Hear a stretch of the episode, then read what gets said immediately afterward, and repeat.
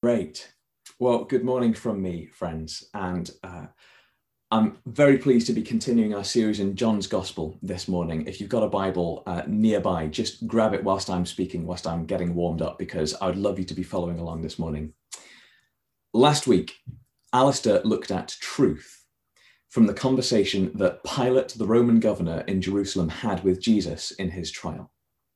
This week, we're looking at the second half of Jesus' trial with Pilate and I want to talk to us this morning about judgment. That can sound like a scary topic and something that doesn't make for a pleasant talk. In fact, when we think about judgment, the picture that might spring to mind is a stern judge in a high box, maybe with a formal wig and flowing robes, and our fate hanging in this stern stranger's hands. But that's not the message of Scripture. For one, our judge is not distant and unfriendly, but is the Father who wants each of us to be found fully innocent and restored to him, and who paid a painful cost to ensure that we could be. And for another thing, how we are judged is in our hands. Judgment in God's view is less about condemning than it is about separating or sifting and I don't know, maybe this picture will help. If you've been baking and you need to sift something to, to separate out the big chunks from the small, or perhaps more likely for me, if you're like a small child with a sandpit and you need to separate the good sand from the chunks of mud and rocks and things, sifting. Sifting is an idea of judgment, not condemnation.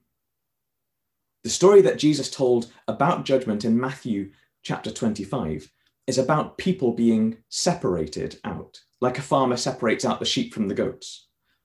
Actually, in that same chapter, there are two other parables, stories about judgment that Jesus told. One about bridesmaids who had just one job to keep their lamps ready fueled for a surprise wedding procession that could happen at any time. And another story about a master giving each of his servants some money to invest and then returning to see what they did with it. But in each of these stories, a common thread is that it was on the people. It was what they did themselves in the story, rather than some strange judge coming in and arbitrarily saying, you here, you there. It's our own lives, our own choices that sift, that select, that separate out what sort of relationship we have with God. We sift ourselves. And in case this is helpful, I love a bit of word nerdery. I looked up the Greek word uh, that in our passage we translate as judgment, and it's the word crisis. I find that fascinating. In a crisis, something is revealed that needs to be sorted out. And often, how we react in a crisis reveals something important about the state of our heart it turns out that even the word crisis seems to derive from a very ancient word meaning sift, separate, reveal out what is in one pile and what's in another. So I offer you that word nerdery if you like. I thought that was fascinating. On to this morning's passage. Um, I invite you to grab that Bible if you've got it, uh, digital or paper, that's fine, although paper's really good, isn't it? And uh, turn with me to John chapter 19 the main characters in our passage this morning are, of course, Jesus, the religious leaders. Oh, sorry, Jesus, comma, the religious leaders who are representing God's people. Uh, Pontius Pilate, who represents the powers and the and the lack of principles of the world. And uh, someone made this observation here last week, but I do sometimes have to work to avoid reading his name as Pontius Pilates. Actually, I once led, led a youth group session where an absolutely delightful teenage lad who was really new to church completely innocently read the part of Pontius the pirate. But in fairness, that was a really gripping performance. But uh, without further ado, Lucy is going to read for us our passage this morning. This is John chapter 19, beginning at verse 1. Thank you, friend.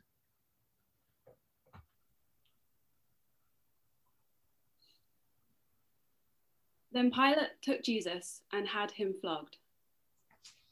The soldiers wove a crown of thorns and put it on his head, and they dressed him in a purple robe. They kept coming up to him, saying, Hail, King of the Jews, and striking him on the face. Pilate went out again and said to them, Look, I'm bringing him out to you to let you know I find no case against him. So Jesus came out, wearing the crown of thorns and the purple robe. Pilate said to them, Here is the man. When the chief priests and the police saw him, they shouted, Crucify him, crucify him. Pilate said to them, Take him yourselves and crucify him. I find no case against him.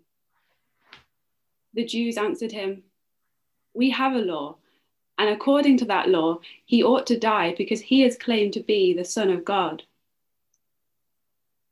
Now, when Pilate heard this, he was more afraid than ever. He entered his headquarters again and asked Jesus, Where are you from? But Jesus gave him no answer. Pilate therefore said to him, Do you refuse to speak to me? Do you not know that I have power to release you and power to crucify you? Jesus answered him, You would have no power over me unless it had been given you from above. Therefore, the one who handed me over to you is guilty of a greater sin. From then on, Pilate tried to release him, but the Jews cried out, If you release this man, you are no friend of the emperor. Everyone who claims to be a king sets himself against the emperor. When Pilate heard these words, he brought Jesus outside and sat on the judge's bench at a place called Stone Pavement, or in Hebrew, Gabbatha. Now it was the day of preparation for the Passover, and it was about noon. He said to the Jews, Here is your king. They cried out, Away with him! Away with him! Crucify him. Pilate asked them, Shall I crucify your king? The chief priest answered, We have no king but the emperor. Then he handed him over to them to be crucified. Amen. Thank you, Pal. Thank you very much.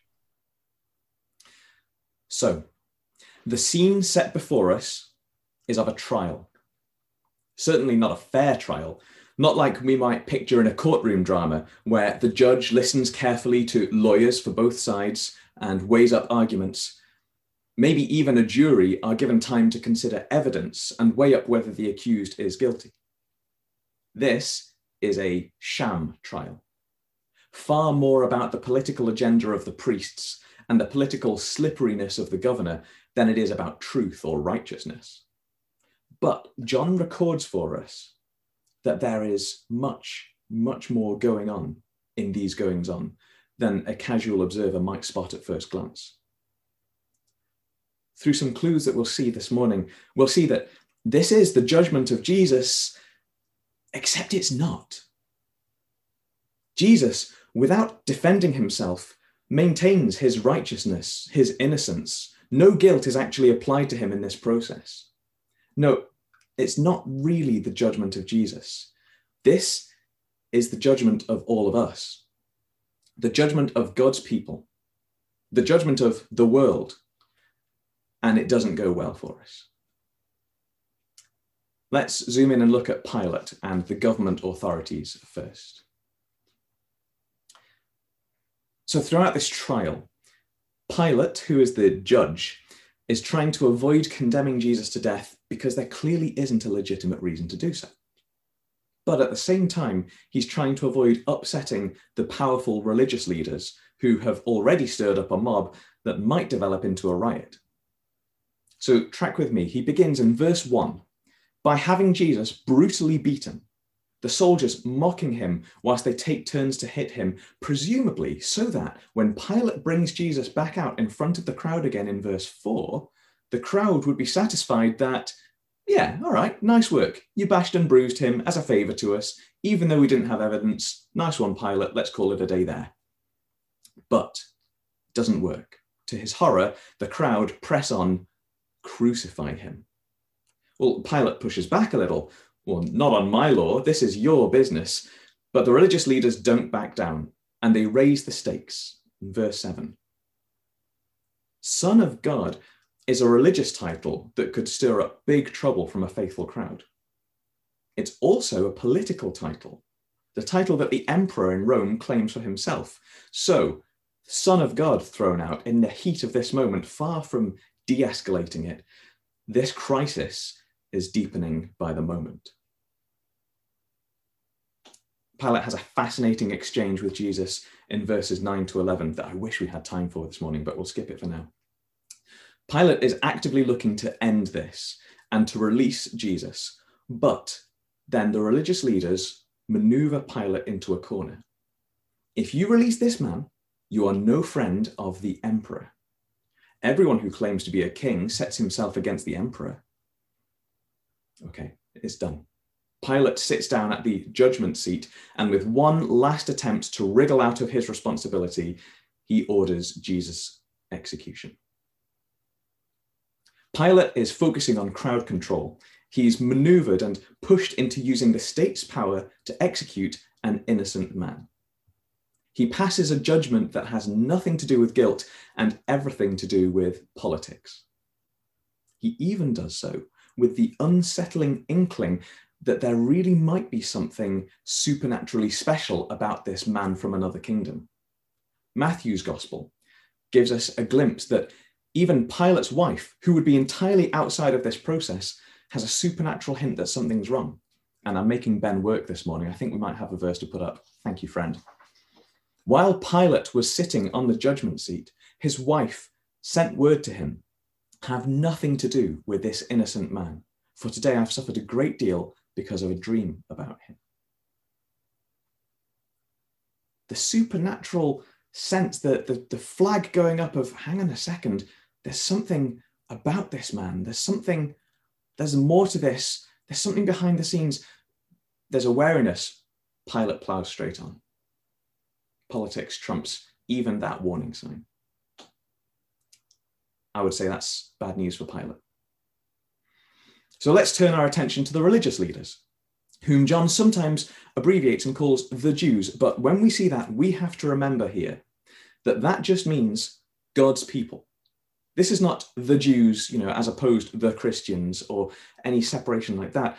The, the disciples were Jewish. Jesus was Jewish in terms of the way that he worshipped. This was God's people meeting their Messiah. And so if we call ourselves God's people, then we should read this bearing in mind that this is the us character in this story. Firstly, of course, God's leaders of God's people have let the situation get this bad in the first place.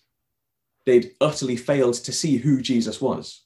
They'd chosen to ignore the miracles, resisted his teaching, not spotted the very God that they worshipped.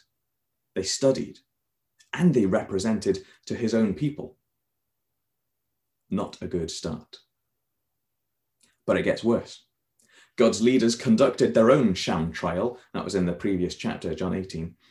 And we see them now trying to manipulate the secular authorities into executing their God that they didn't recognize.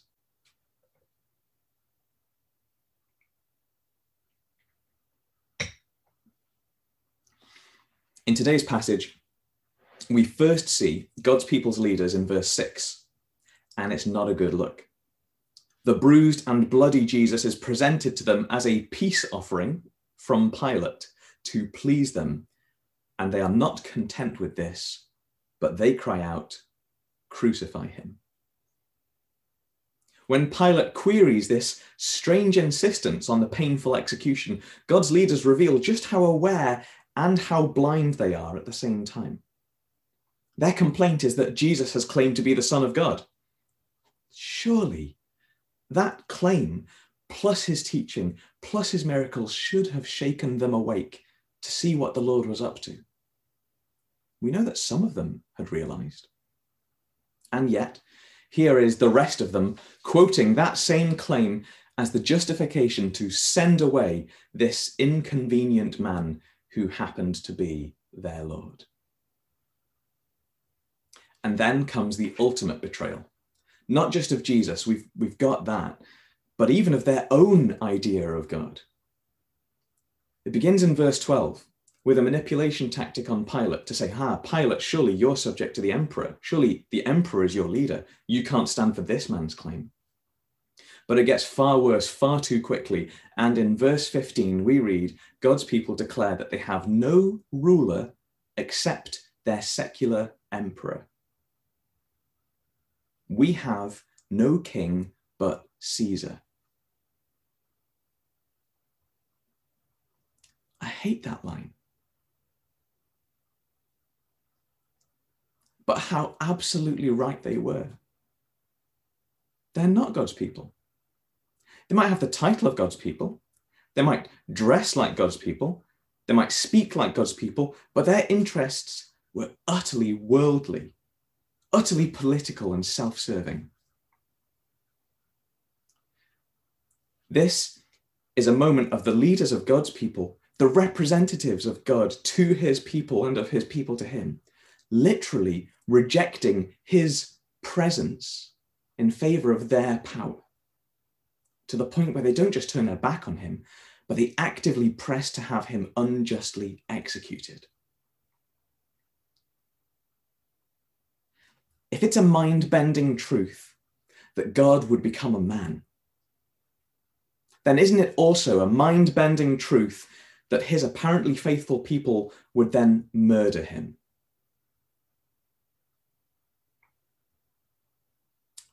So, God's people, his leaders, spectacularly fail to do the right thing, even when face to face with God, the Son himself. Like I said at the beginning, this is the trial of Jesus, except really it's the trial of the world, of God's people. And John gives us a couple of hints to show us that that's what's going on. One of those, if you'll flick with me to verse 13, is where John makes a point about the judgment seat. This is the judgment seat at the stone pavement, which in Hebrew is called Gabbatha. Only John of the four gospel writers focuses on this location quite so pointedly. And remember from what I said a few weeks ago that John, the director, is choosing his close ups carefully to communicate the important facts about what's going on. So, what clues about judgment seat, the stone pavement, Gabbatha should we be picking up? Well, Gabbatha is not the Hebrew for the stone pavement. John hasn't told us the same word through two different translations. It's a different name for the same location in Jerusalem. The Hebrew name, Gabbatha, means raised platform. It's got a kind of a sense of, of back and, and lifted a little. So stone pavement and something lifted. Okay. Where else does a stone pavement, a seat, and a raised place appear in Scripture, in the story of God's people that John could be pointing us to here? One of the most famous and important stories of God's people throughout all history is when God arranged for Moses to meet with God at the top of Mount Sinai. This is a phenomenally important encounter and conversation. It's where Moses and God's people were given the Ten Commandments, the law. It's where he was given the instructions for the tabernacle, tent of meeting, which became the temple. And there's this incredible moment in this encounter where God invited Moses and the leaders of his people to meet with him, to spend time with him at the top of that mountain. We'll read in Exodus chapter 24 if Ben is feeling so kind. Oh, you're so good, pal. Thank you very much. This is what those leaders saw. In verse 1 of Exodus 24, God said to Moses, Come up to the Lord, you and Aaron, Nadab and Abihu, and 70 of the elders of Israel, and worship at a distance. And skipping down to verse 9, then Moses and Aaron, Nadab and Abihu, and 70 of the elders of Israel went up, and they saw the God of Israel. Under his feet, there was something like a pavement of sapphire stone, like the very heaven for clearness. God did not lay his hand on the chief men of the people of Israel. Also, they beheld God and they ate and drank. This is an amazing bit of the Bible. God, in his glory, allows the leaders of his people to meet him, to be in his presence. And on top of this mountain is something like a stone pavement. Thanks, Ben. Looking ahead to the New Testament, John, who wrote this gospel, also wrote the book of what God revealed to him in visions, which we call the book of Revelation. And God showed, oh, sorry, what God showed John included these two scenes of heaven. This is Revelation chapter 4. Thanks, Ben. I'm going to make you work again. And John sees in heaven, there in heaven stood a throne with one seated on the throne. And the one seated there looks like jasper and cornelian, and around the throne is a rainbow that looks like an emerald. Around the throne room, sorry, around the throne are 24 thrones, and seated on the thrones are 24 elders dressed in white robes with golden crowns on their heads. This is a glorious picture. Coming from the throne are flashes of lightning, rumblings and peals of thunder, raw power and glory. And in front of the throne burn seven flaming torches, which are the seven spirits of God. And in front of the throne, there is something like a sea of glass, like crystal. And I'm going to skip to verse 8, just a couple of verses down that same passage uh, in Revelation 4.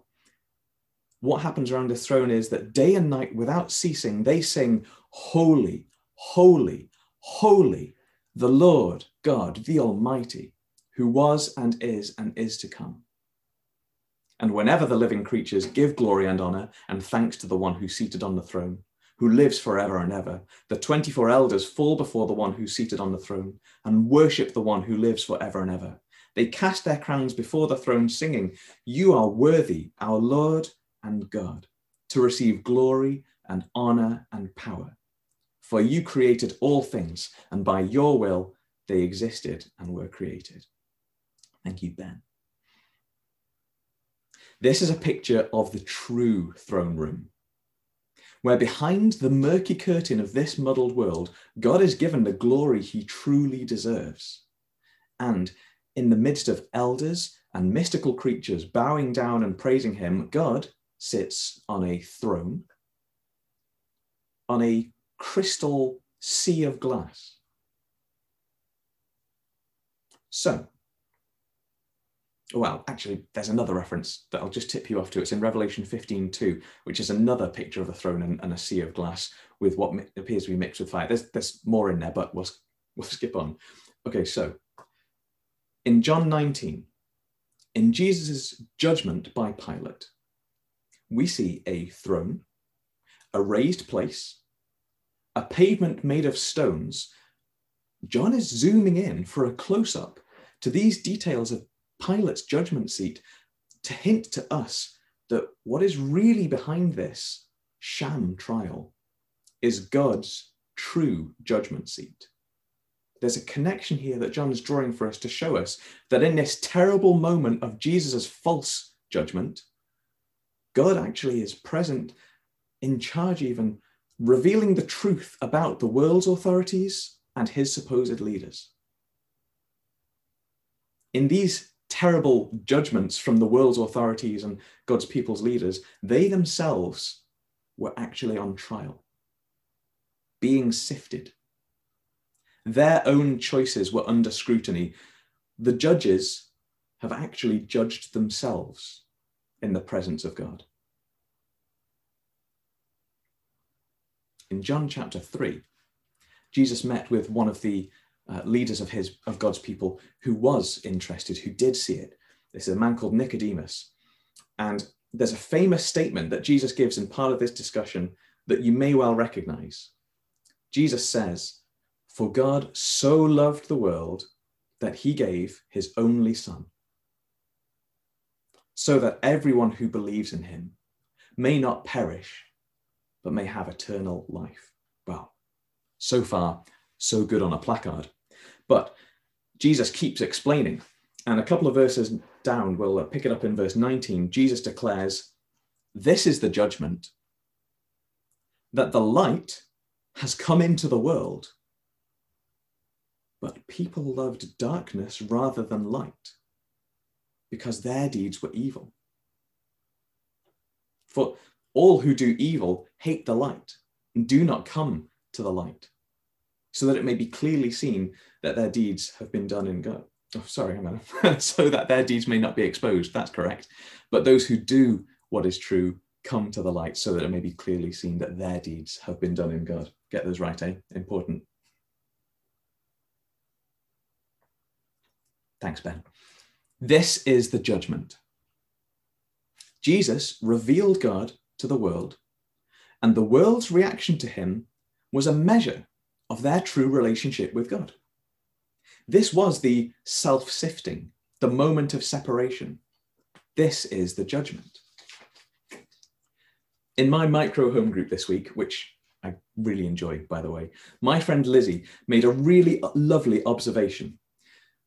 If you're meeting someone and someone rushes into an unfair, cruel judgment about you, actually that can give you a good sense that you might not actually like to be friends with that person anyway. They sort of judge themselves by their very act of judging you. They reveal to you you might not want to spend time getting to know them as much as you might the person who didn't rush to an unfair, premature judgment about you.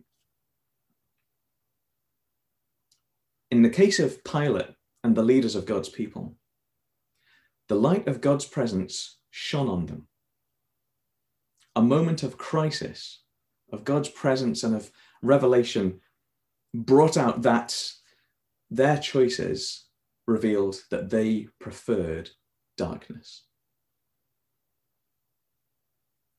In Pilate's case, he dodges truth and integrity in order to people please, even when he has a spiritual note that there's more at stake here. I think Pilate represents the whole world in this the world's preference for power with no scruples, no truth, no justice. In God's leaders' case, they chose their status over their savior, their position over God's physical presence. It's a shocking betrayal. The very people who are tasked with carrying God's light into the world chose the things of the world over, God Himself stood before them. And in this moment, I believe that they unintentionally judged themselves and found themselves clinging to the darkness and avoiding the light. Deeply shameful. Heartbreaking. What about us this morning? What about you and I? Do we resonate? with Pilate's slippery motives, with the unease of a divided heart of God's people. If you don't like the sound of judgment, the good news is, as I said, our judge is not distant or cruel, certainly not as cruel as we might be given the power. But our judge is fair and is willing us to be righteous. The bad news is that we often regularly still fail to live in right relationship with God, even when the way to do so has been spelled out for us so clearly. So often, the selfish choice, the easy people pleasy option, the power play, they all appeal to us, even when we know what God wants us to do to stay close to Him. So, how do we avoid Pilate's error? How do we avoid ignoring God and obsessing with power stuff? And how do we avoid God's people's error, missing him when he shows up? How do we find his light warm and welcoming and something to bask in and delight in, not fearsome and harsh when we encounter his presence? And how do we sift ourselves to be sheep in Matthew 25 terms, not goats. I have two practical solutions for us this morning, and they're not rocket science. Firstly, this whole trial scene that we've been reading about is part of God's master plan to provide an all mistakes forgiven route back to Him. Jesus went through this whole painful process precisely to fulfill a plan that meant that you and I didn't have to stand before God ashamed or stand separated in self imposed darkness. He bought for us the right to stand in his light, to bask in the peace and the joy of God's glorious presence, for it to be a welcoming thing. Come, Holy Spirit. Through the gift of his purity exchanged for our shame. In God's actual courtroom, the judge and his son have agreed that if only you will let him, the son will take your guilt and offer you his shining innocence and a new life to experience it in. That is the scandal of Christianity. That Jesus' death and resurrection offer you and me a way to end our rebellions and to begin new, transformed lives with God, sin free, separation free, delighting in light. Friends, if you've never made that exchange with God, it's not too late. You're not at that awkward moment in the conversation where you've been chatting too long and you've forgotten each other's names and you can't ask anymore. If you've never made that exchange with God, He offers it. And I suggest you speak to Him and accept it right now. Lord, I want that. Can we restart? Second, we, God's forgiven people, if that's how you count yourself, we need to live in His light. We need to make sure that this gift of a relationship that He's given us isn't squandered, but that we invest in it. Not because God is needy in some way, but because the way that He has designed for us to be transformed as rescued children is precisely through spending delightful time with Him. What a kindness. I might have invented some sort of boot camp. Ah, you're forgiven now, are you? Great, drop and give me 20. But no, God doesn't train ourselves to live rightly in front of Him like a taskmaster with a stick. He offers us soul fulfilling intimacy with Him that itself transforms us into loving like He does. Just a, a, quick note here, I promise. That stone pavement thing and those links, John highlighting for us the links that God has placed for us to find, I think that's really cool. I hope you do too. Have you ever noticed with a really good friendship with someone that at the very center of your friendship with them, there are some really important shared experiences, like in jokes and memories that a third person watching your friendship conversation would just not get. They'd completely miss out on because they don't have those shared reference points. They weren't there for that crucial moment.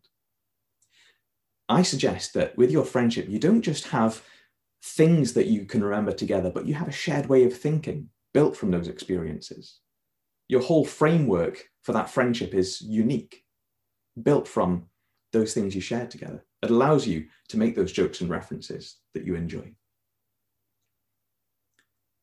When preachers say, pray and read your Bible, we can make it sound like a tick box exercise.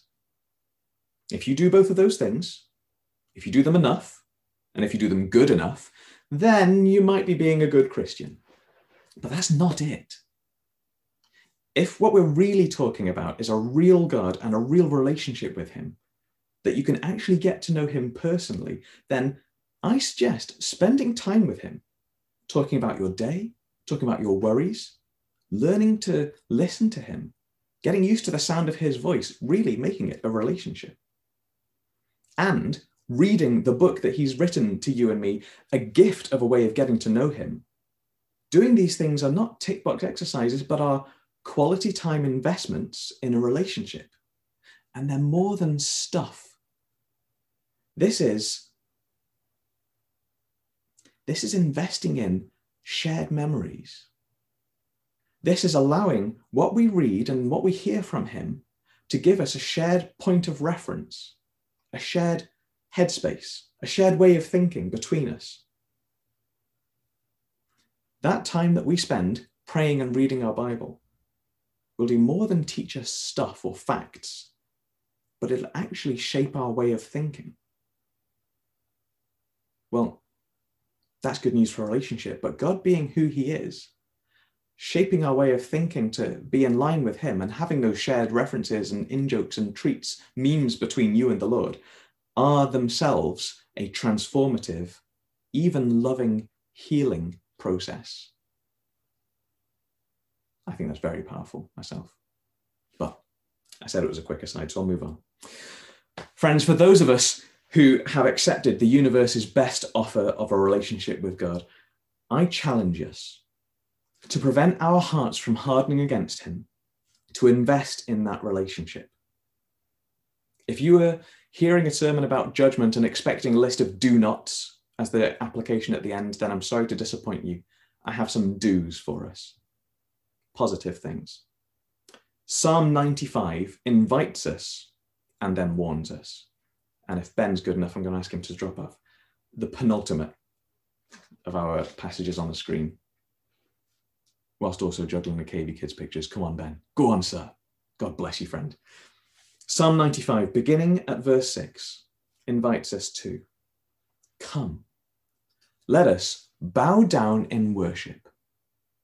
Let us kneel before the Lord our Maker, for he is our God and we are the people of his pasture, the flock under his care. Oh, today, if only you would hear his voice. Do not harden your hearts as you did at Meribah, as you did that day at Massah in the wilderness, where your ancestors tested me, says the Lord. They tried me, though they had seen what I did.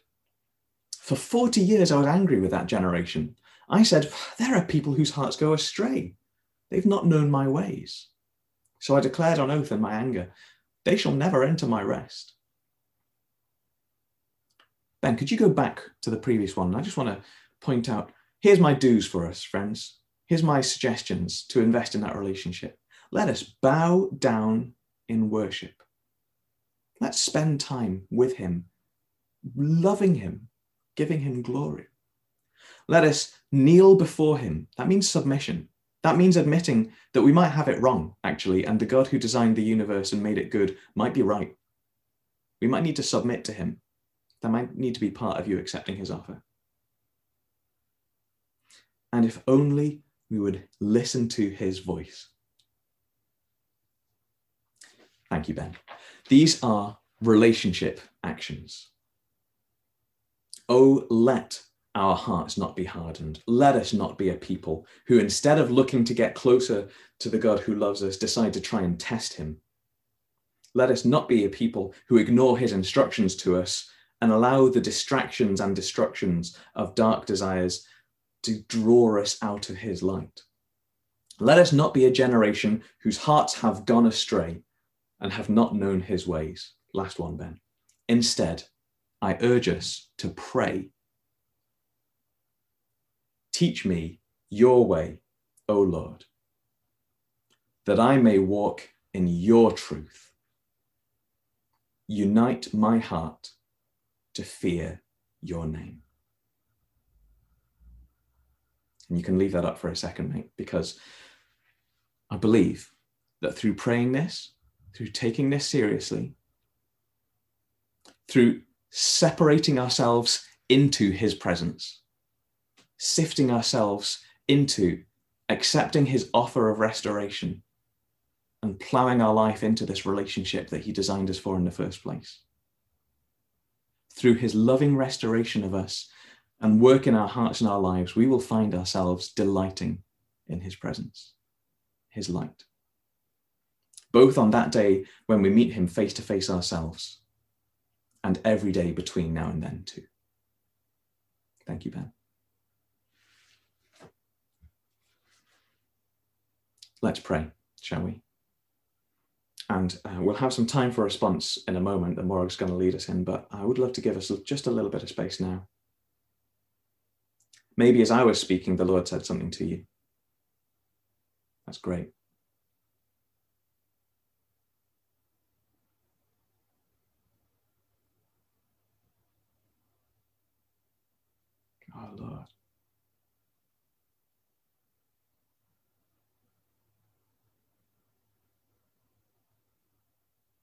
Would you bring healing where we need it?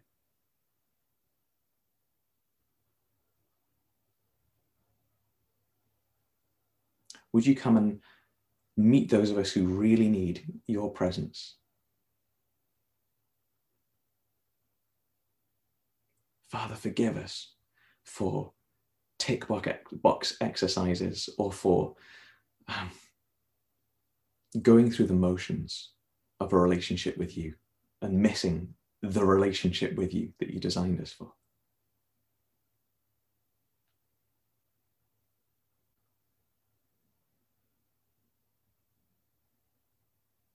When you shine your light on us, Lord, let it be a healing, a restoring, a delightful light.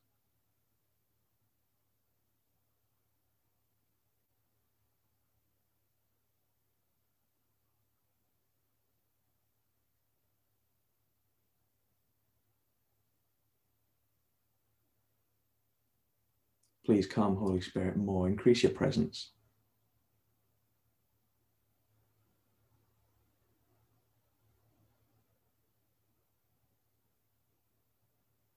Would you be working away deep within each of us? Whatever word, message, or whatever you want to say to each of us, I'm sure it'll be different for everyone. Come have your way, Lord.